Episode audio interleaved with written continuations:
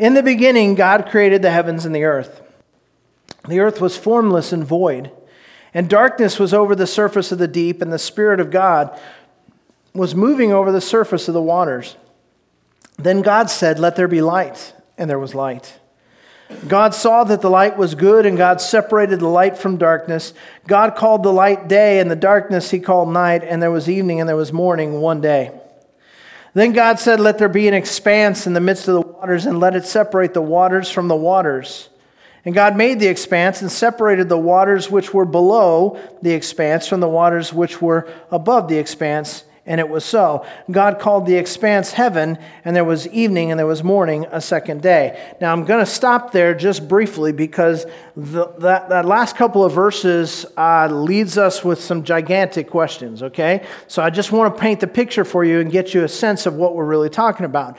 The earth is formless and void, it's basically a water based planet, and it's just sort of uh, in its infancy, and the Spirit of the Lord is hovering over the waters. And it says then he separates the waters below from the waters above. He creates waters that are above the atmosphere, and there's an expanse or an atmosphere, if you will, between the actual waters of the earth and waters that are above the atmosphere.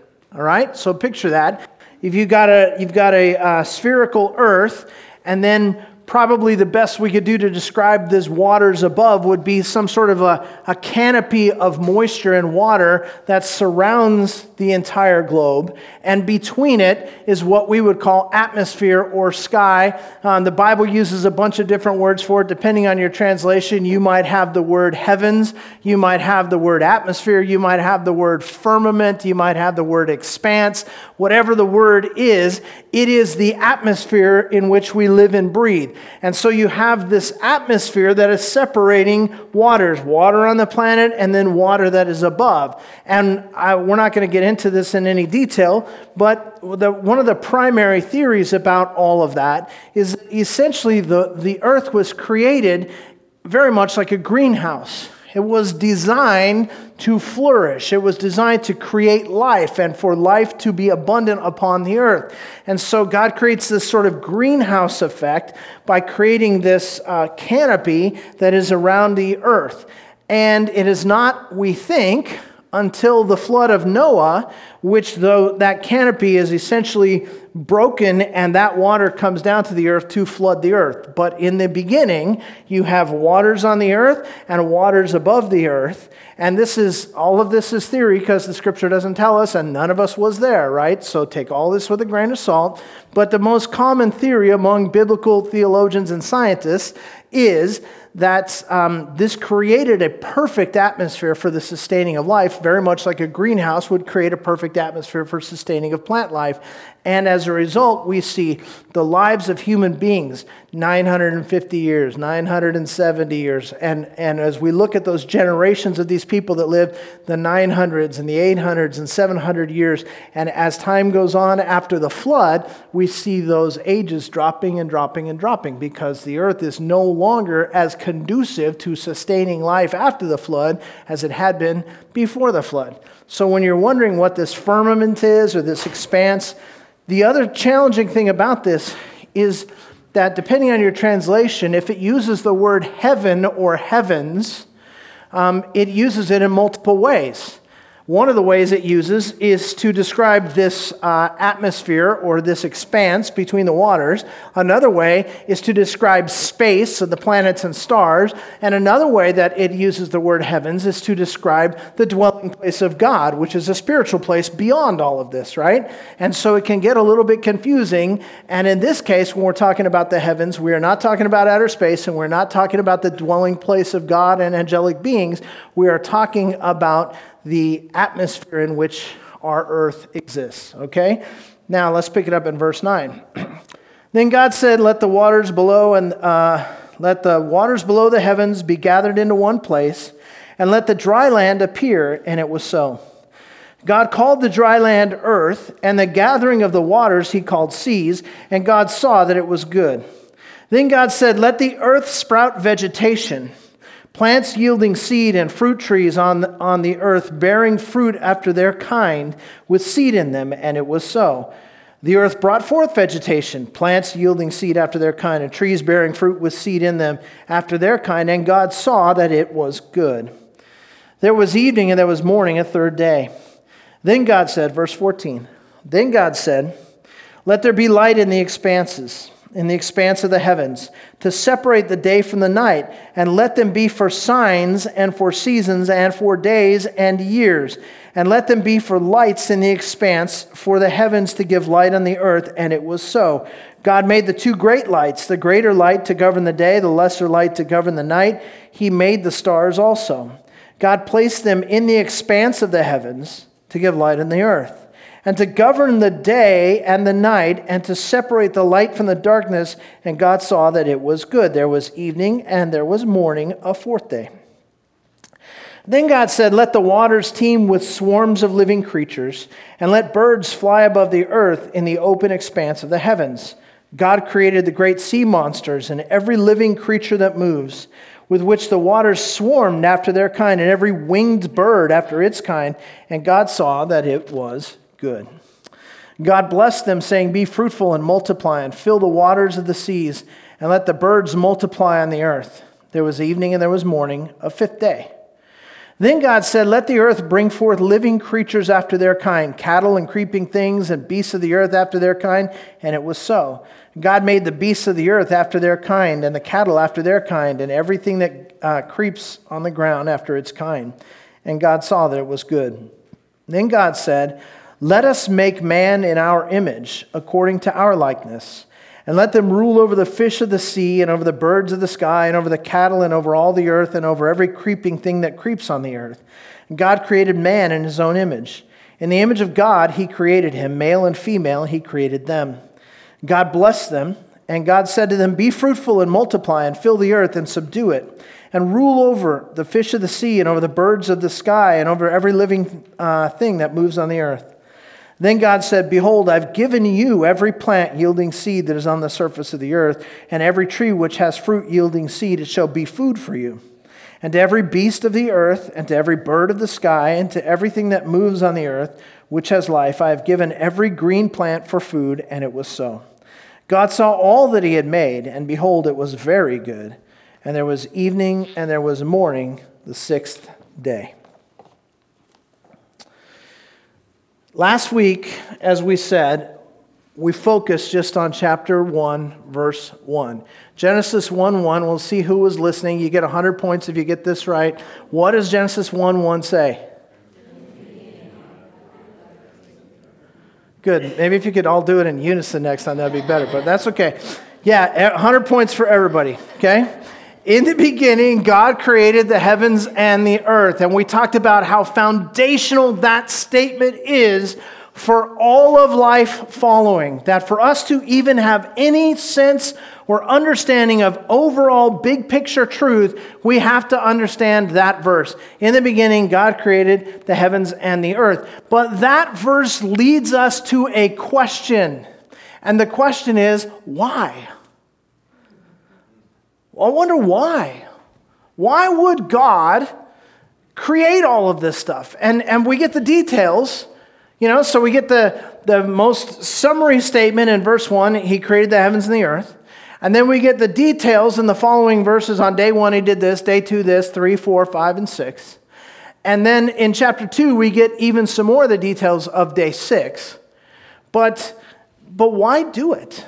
Uh, was, was it because God was bored? No, God doesn't get bored.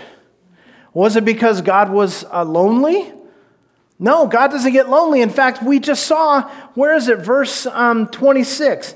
Then God said, Let us make man in our image according to our likeness. Now, that's really interesting. God said, Let us, plural. Now, now, are there any other gods? I just want to clarify. There's no other gods, right? Let us make man in our, plural, image according to our likeness. So, us is plural, our image and likeness. But image and likeness are singular. let us make man in our singular image. God is speaking to someone here, that's the us, someone who shares his image, right? Someone who shares his likeness, someone who shares his essence. And so we get our first glimpse at what the Bible will unpack for us throughout the following pages of the doctrine of what we call the doctrine of the Trinity, right? That we have a triune God, Father, Son, Holy Spirit, always existing. And as we read the rest of Scripture, what we discover is that the Father was there at creation active in it, the Spirit was there and active at creation, and the Son was there and active in creation. Okay? So when he says, Let us make man in our image, it's not because he's lonely. In fact, God is inherently relational. So, why? Why did he do all of this? Well, to give a general answer, and then we'll unpack this a little bit, the general overview says God created all that he created for the same reason God does everything for his own glory. Okay? So we have to begin there. I don't want us to get confused. I don't want us to think that somehow the center of God's world is people. I want us to understand that God is supposed to be the center of our world. Amen? So we don't want to get that turned around. God does everything that He does for His glory. And specifically in this case, what he did to bring himself glory was done on the sixth day when he created man, the only thing that he created in his image, in his likeness. God said, I'm going to create someone who is a reflection of me. Now, everything God created was created to give him glory. But humans are in a position to give God glory that nothing else in creation is able to do. So God created all that He created to provide an atmosphere that was conducive to human life. Humanity is the point of all of this creation. Humanity is the point of the solar systems and the galaxies. Humanity is the point of the rocks and the rivers and the trees and the animal life. Humanity is the point of the atmosphere being made up chemically exactly the way that it is. In fact, if the earth was even slightly different in shape or size, it could not sustain human life. It has to be the size it is, it has to be the shape it is. If it were, if it were even, even 10% different, in its distance from the sun, 93 million miles from the sun, if it was just a little closer, it would be far too hot to sustain human life. If it was just slightly further away, everything would be frozen and it would not be able to sustain human life. The, the earth is on an axis, right? You guys remember this from fifth grade? The earth is on an axis, and that axis is at an angle, right? And that angle is 23 degrees. If that 23 degree angle were slightly uh, larger or slightly smaller, the earth would not be able to, to sustain life throughout the earth the way that it does currently. If the size of the earth's orbit were different than it is, it would not be able to sustain human life. Uh, if the earth had significantly more or less water than it has, it would not be able to sustain human life. If the oceans were, were made up of water that did not contain a large amount of salt, it would not be able to sustain human life. If, if the distance of the moon or the speed of the orbit of the moon were different than it is, the earth would probably not be able to sustain human life. Um, if the makeup, the chemical makeup of the atmosphere that we breathe were different than it is, it would not be able to sustain human life. Are you getting the picture? God custom designed everything for human life. We're the point. God made all that He made to give Him glory, and the, and the crowning achievement of that was when he made man. So at the end of day one, he says it's good. At the end of day two, he says it's good. At the end of day three, it's good. At the end of day four, it's good. At the end of day five, it's good. And at the end of day six, it is very good. And God rests from all his work of creation on day seven. Isaiah 45 18 tells us that God created the earth for us to inhabit. That's why he created it. So, why did God create the heavens and the earth? Uh, why all the plants? Why all the animals? Why the atmosphere? He did all that for you and me. So, those first five days of creation are really important and really significant. And you have no idea how much discipline it takes me not to spend three weeks on every one of those days of creation.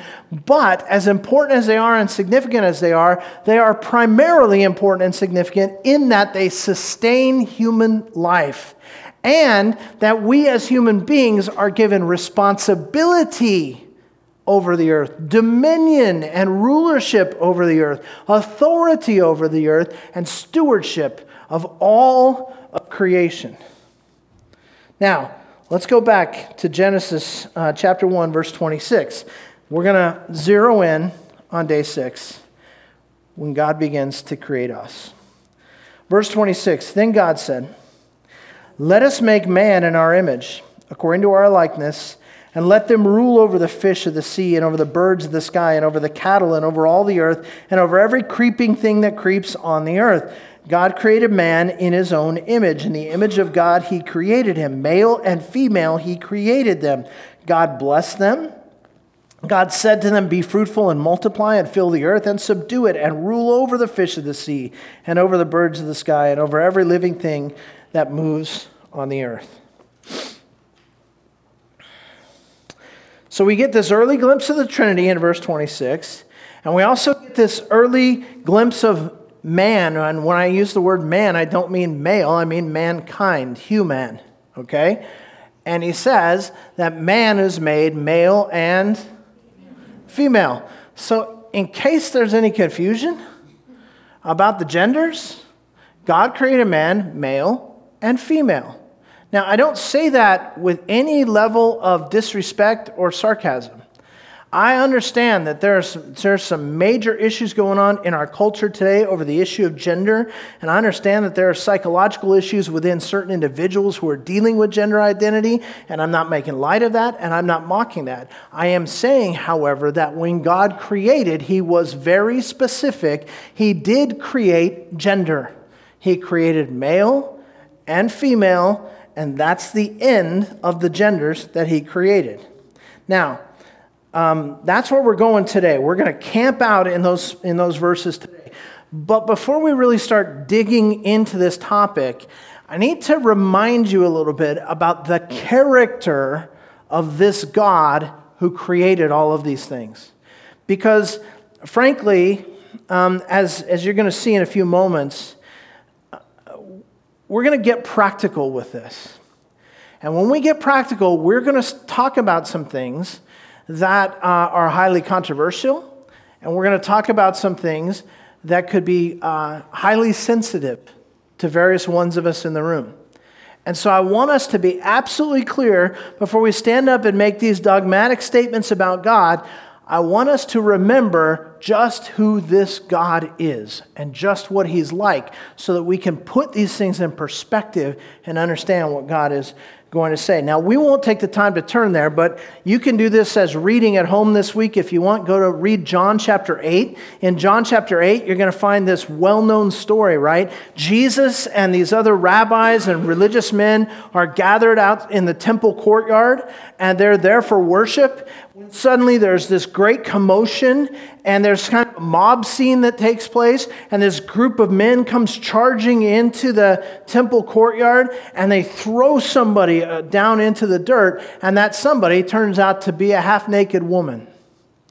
And they say, We have caught this woman in the very act of adultery, which always causes me to say, Where's the dude?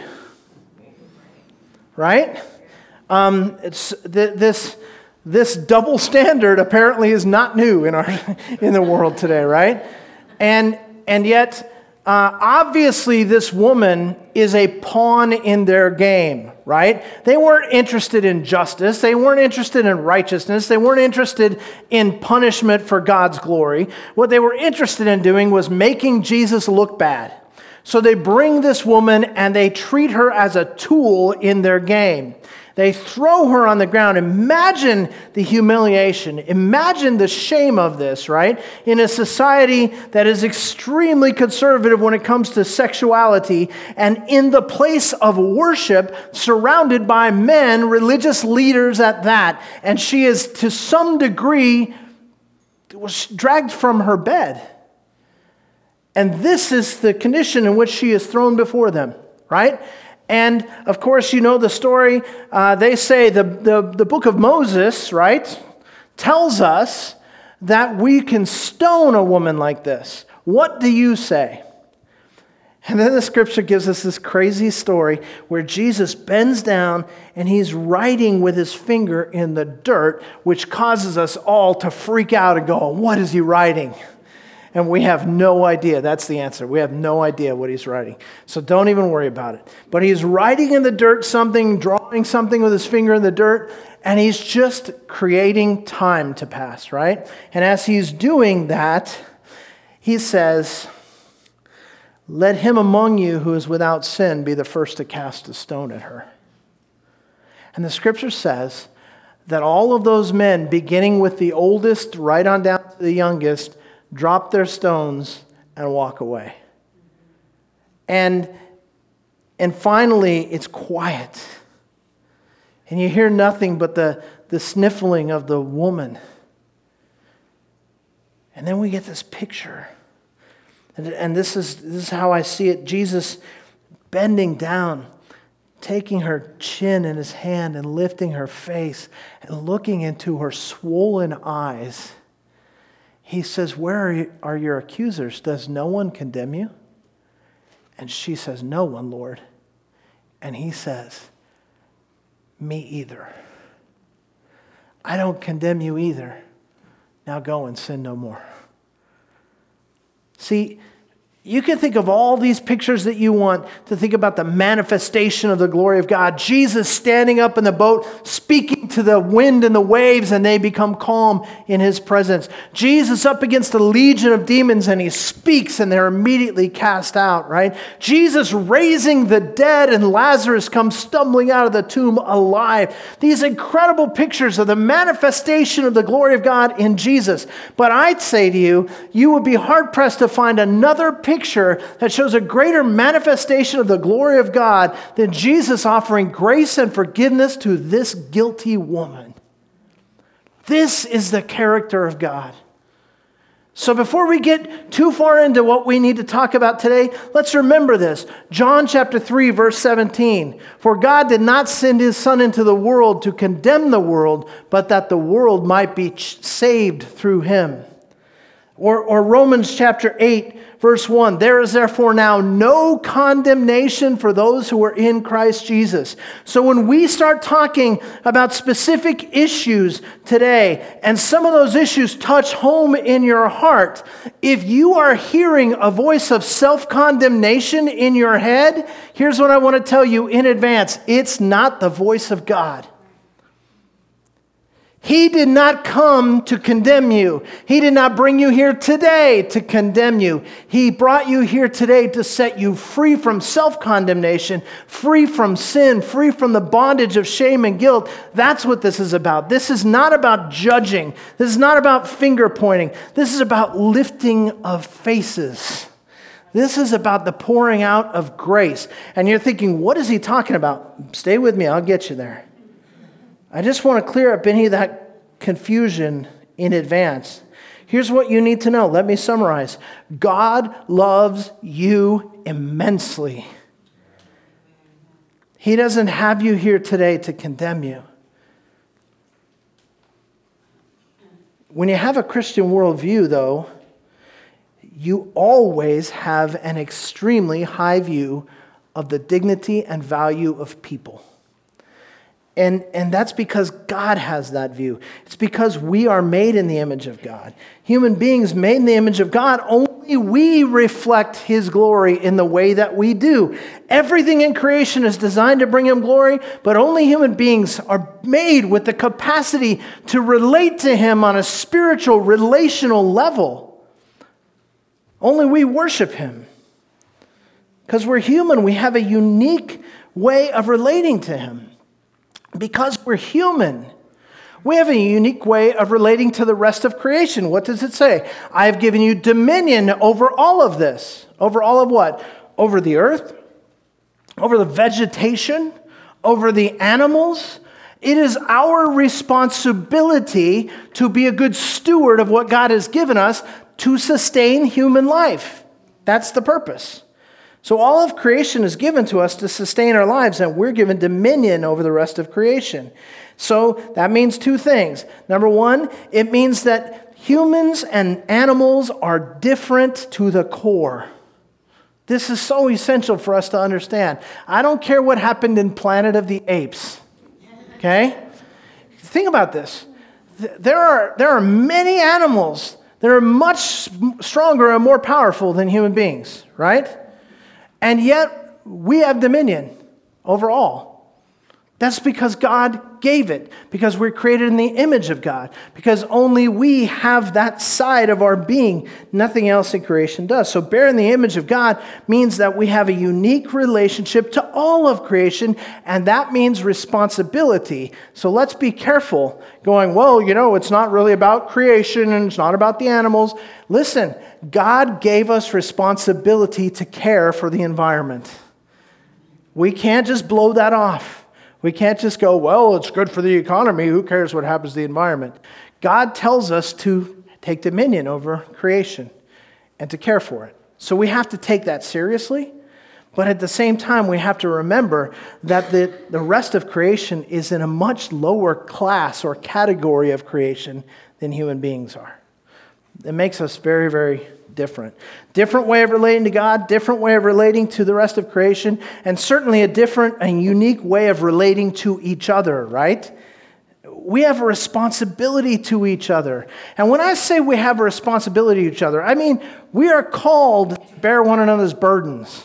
We are called to love one another. We are called to encourage one another. There's so many things in Scripture. If you've been around church any length of time in your life, you've heard over and over you know, in the body of Christ, we need to take care of one another and all that kind of stuff. I'm not just talking about the body of Christ here, I'm talking about humanity. All of us as humans, regardless of faith system, regardless of gender, regardless of race, regardless of age, regardless of nationality or location or wealth or class or any of that kind of stuff, we are, we are called to be together and support one another. And when we don't do that, we are missing the mandate that God has given us in Scripture. We have a responsibility to each other. And that means we're taught by God to respect, to honor, and to treasure one another. And most of what we experience as evil in the world has to do with our failure to do that. So God has placed within every human being an inherent dignity and a value that simply outshines everything else in creation. People matter to God. We have a unique place in his heart. We're uniquely related to God just by nature of being humans. And by the way, this unique value and this unique relationship begins in the womb. I want you to see this. Go to, go to um, Psalm 139. So, Old Testament, book of Psalms, if you just open your Bible right to the middle, you'll probably land in Psalms. Go to Psalm 139. And I want you to see this because I want you to understand that this dignity that is inherently human it applies to humans of every age, every race, both genders, every nationality, all of that. That, that there is no uh, demarcation made between humans when it comes to value, when it comes to dignity. We're all made in the image of God. Now, in Psalm 139, we have this beautiful poem where the psalmist is talking about his intimacy with God and how deeply God knows him. And I wish I had time to, to cover the whole psalm, but we're going to pick it up in verse 13. Here's what he says to God For you formed my inward parts. You wove me in my mother's womb. I will give thanks to you, for I am fearfully and wonderfully made. Wonderful are your works, and my soul knows it very well. My frame was not hidden from you when I was made in secret and skillfully wrought in the depths of the earth. Your eyes have seen my unformed substance, and in your book were all written the days that were ordained for me when as yet there was not one of them. How precious also are your thoughts to me, O God. How vast is the sum of them. If I should count them, they would outnumber the sand. When I awake, I'm still with you. This is so beautiful. This is so powerful to realize. Do you, do you see the language there? There's nothing here that implies anything accidental is happening in the womb, right? We're being knit together. Now, now we live in the 21st century. We understand what is going on in a woman's womb during the gestational process. We understand the biology and the physiology of all of that. In fact, we, uh, we know more about this than anyone in the history of the world has ever known because of modern technology, right?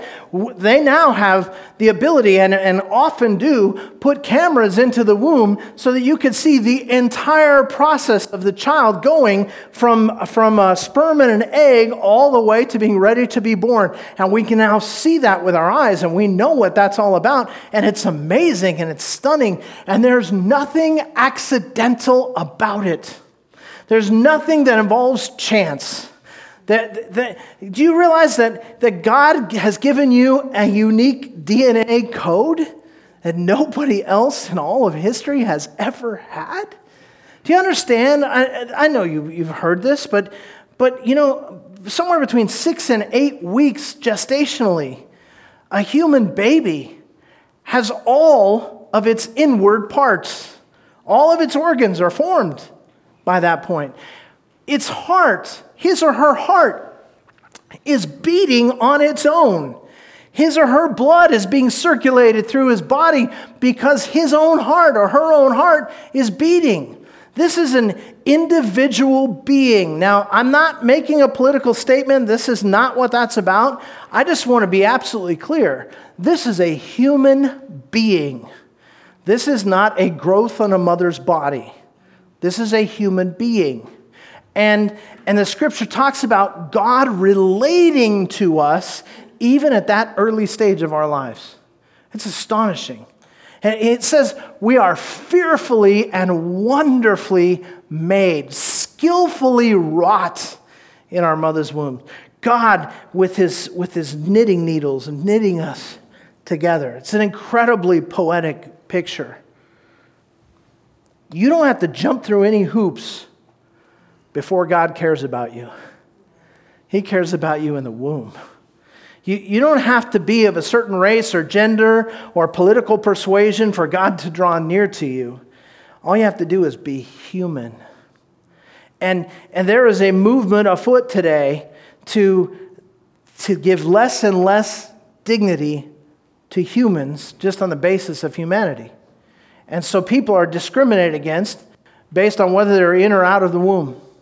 People are discriminated against depending on their age. People are discriminated against based on their gender. People are discriminated against based upon their religion. People are discriminated against based upon race and nationality and financial standing and social status and all of these other reasons. People are dishonored at all stages of life. And God says, You and everyone else in the world was made in his image, inherently valuable, inherently dignified. Every human being has immeasurable inherent dignity. We're a reflection of God Himself. And that's why it's tragic and evil every time any human being is treated as less than human as any human being is treated as less than worthy, or when any human being is treated without respect. Now, in case you're wondering why all this matters and what difference it makes in our lives today, let me ask you to, to think with me about this. Right, the obvious implication from Psalm 139 has to do with abortion. And this is not an abortion sermon, although I've preached some abortion sermons. This, and by the way, pro life issues, oh man, you're, okay. Pro life issues are not an issue of political persuasion, they're an I- issue of biblical truth. Either human beings have dignity because they're made in the image of God or they don't.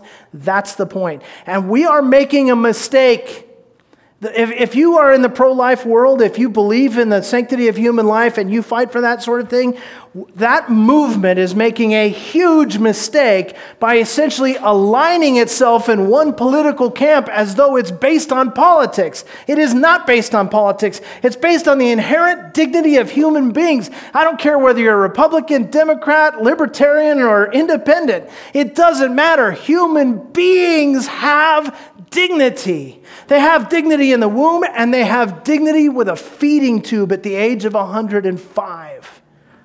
They have dignity. And so abortion is inherently evil because it robs a human being of their dignity and worth. And, and that's the same reason that it's evil to put an old person to death because they're no longer contributing to society in the way that they used to. That's why it's inherently evil that we have such an issue worldwide and nationally and right here in Los Angeles County with human trafficking. That's, that's why it's inherently evil that, that so many societies today still have legalized slavery.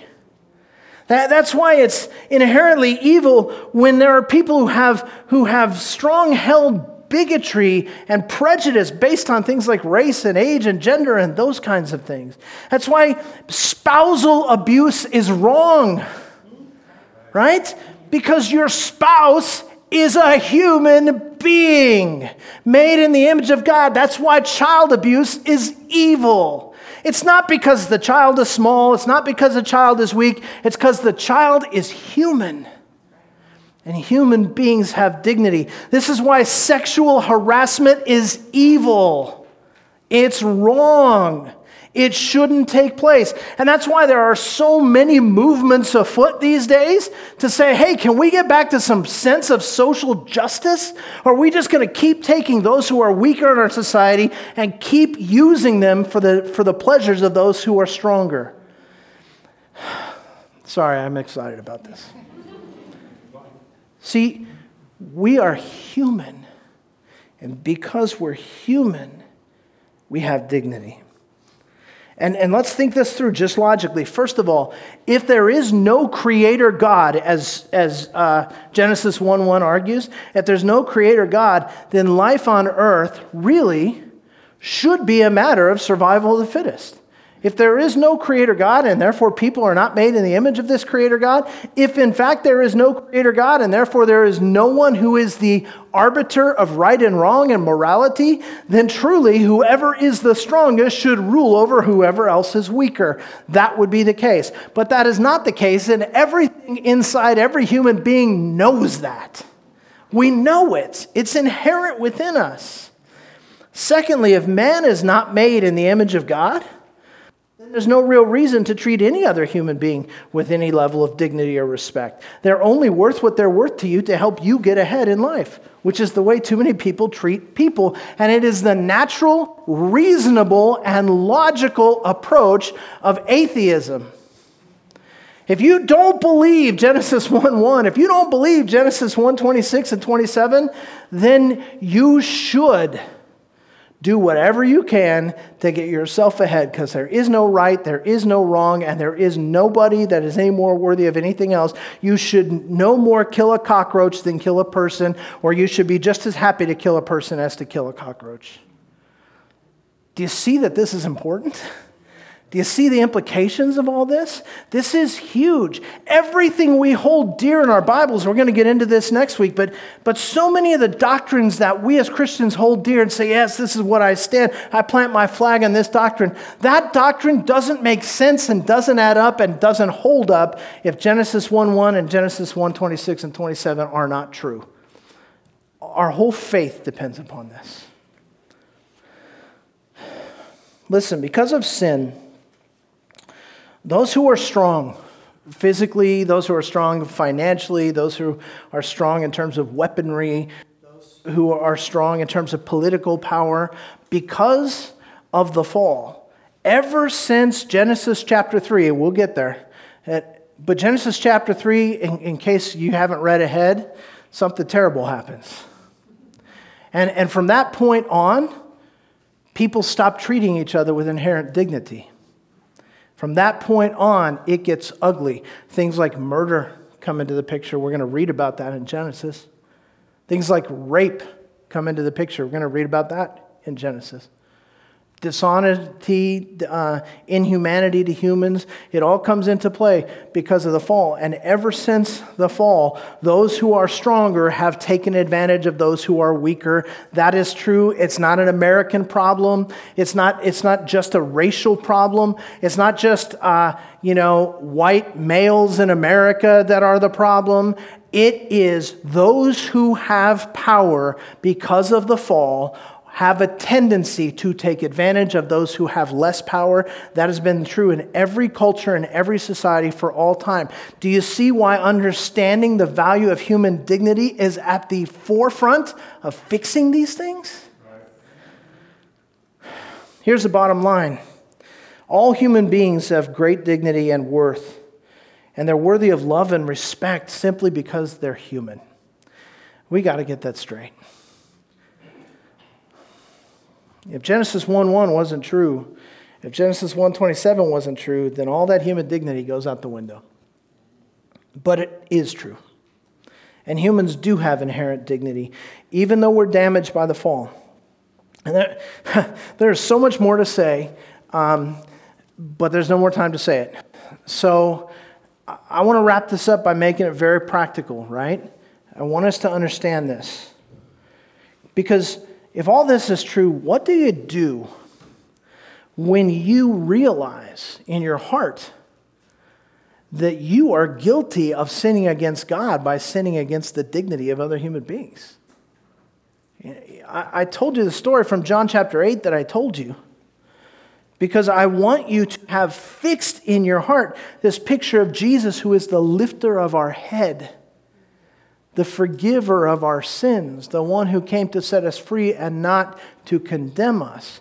What do you do when it's not the voice of self condemnation that is condemning you, but it's the actual voice of the Holy Spirit because you're guilty? What do you do? There's no way, even in a crowd this size, it would be almost impossible for me to be speaking to this group and not have at least somebody in here whose life has been directly touched by abortion. Just the, the numbers in our society tell me that's true. That you, you are either the man who, who uh, fathered a child, paid for an abortion, pushed for an abortion to happen, or you're a woman who had an abortion, uh, or abortion touched your family in some other way. Maybe your own mother had an abortion and you never met a sibling there is no way that in this room there are not people for whom this hits home personally when I talk about abortion. And that's, by the way, one of the reasons that so often preachers don't talk about it. But here's the point you have worth.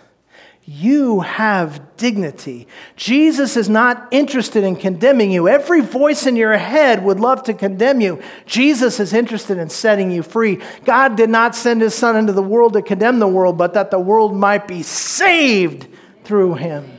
That's the point. So, so you know, at some point we got to look in the mirror and go, yeah, I've been guilty of racial prejudice. I've been guilty of sexual harassment. I've been guilty of mistreating my spouse, my children. I've been guilty of uh, abortion. I, have been, I've been, uh, whatever.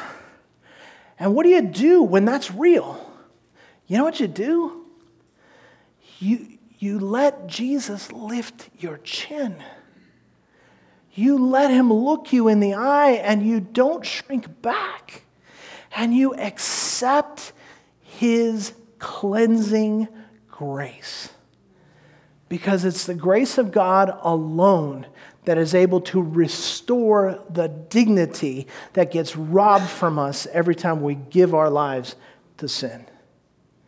Jesus came to set us free. Repentance is possible because of what Christ did on the cross. You are not the sum total of your sins and mistakes. You're a child of God, knit together in the womb of your mother. with a plan that God had. And He designed you to be the best version of you that you can be. And He said, I came not to condemn, but to give them life and that more abundantly. That's God's plan for your life. And so, if you've been on the side of judging and condemning those who have committed sins, you need to repent. If you've been on the side where it has been your sin that you've just been hiding and, and hiding away from God, you need to repent. But that repentance isn't some penance, it's not a way of making it up to God. What did that woman laying in the dirt have to offer Jesus? Absolutely nothing. But he had something to offer her, didn't he? By the way, don't let it get lost on you. When he said, Let him who is without sin cast the first stone, he was the only one qualified and he chose not to. That's the God who created the universe. That's the God who created you. That's the God whose dignity you reflect. And that's the God who has an amazing plan for your life. Let's stand together and pray.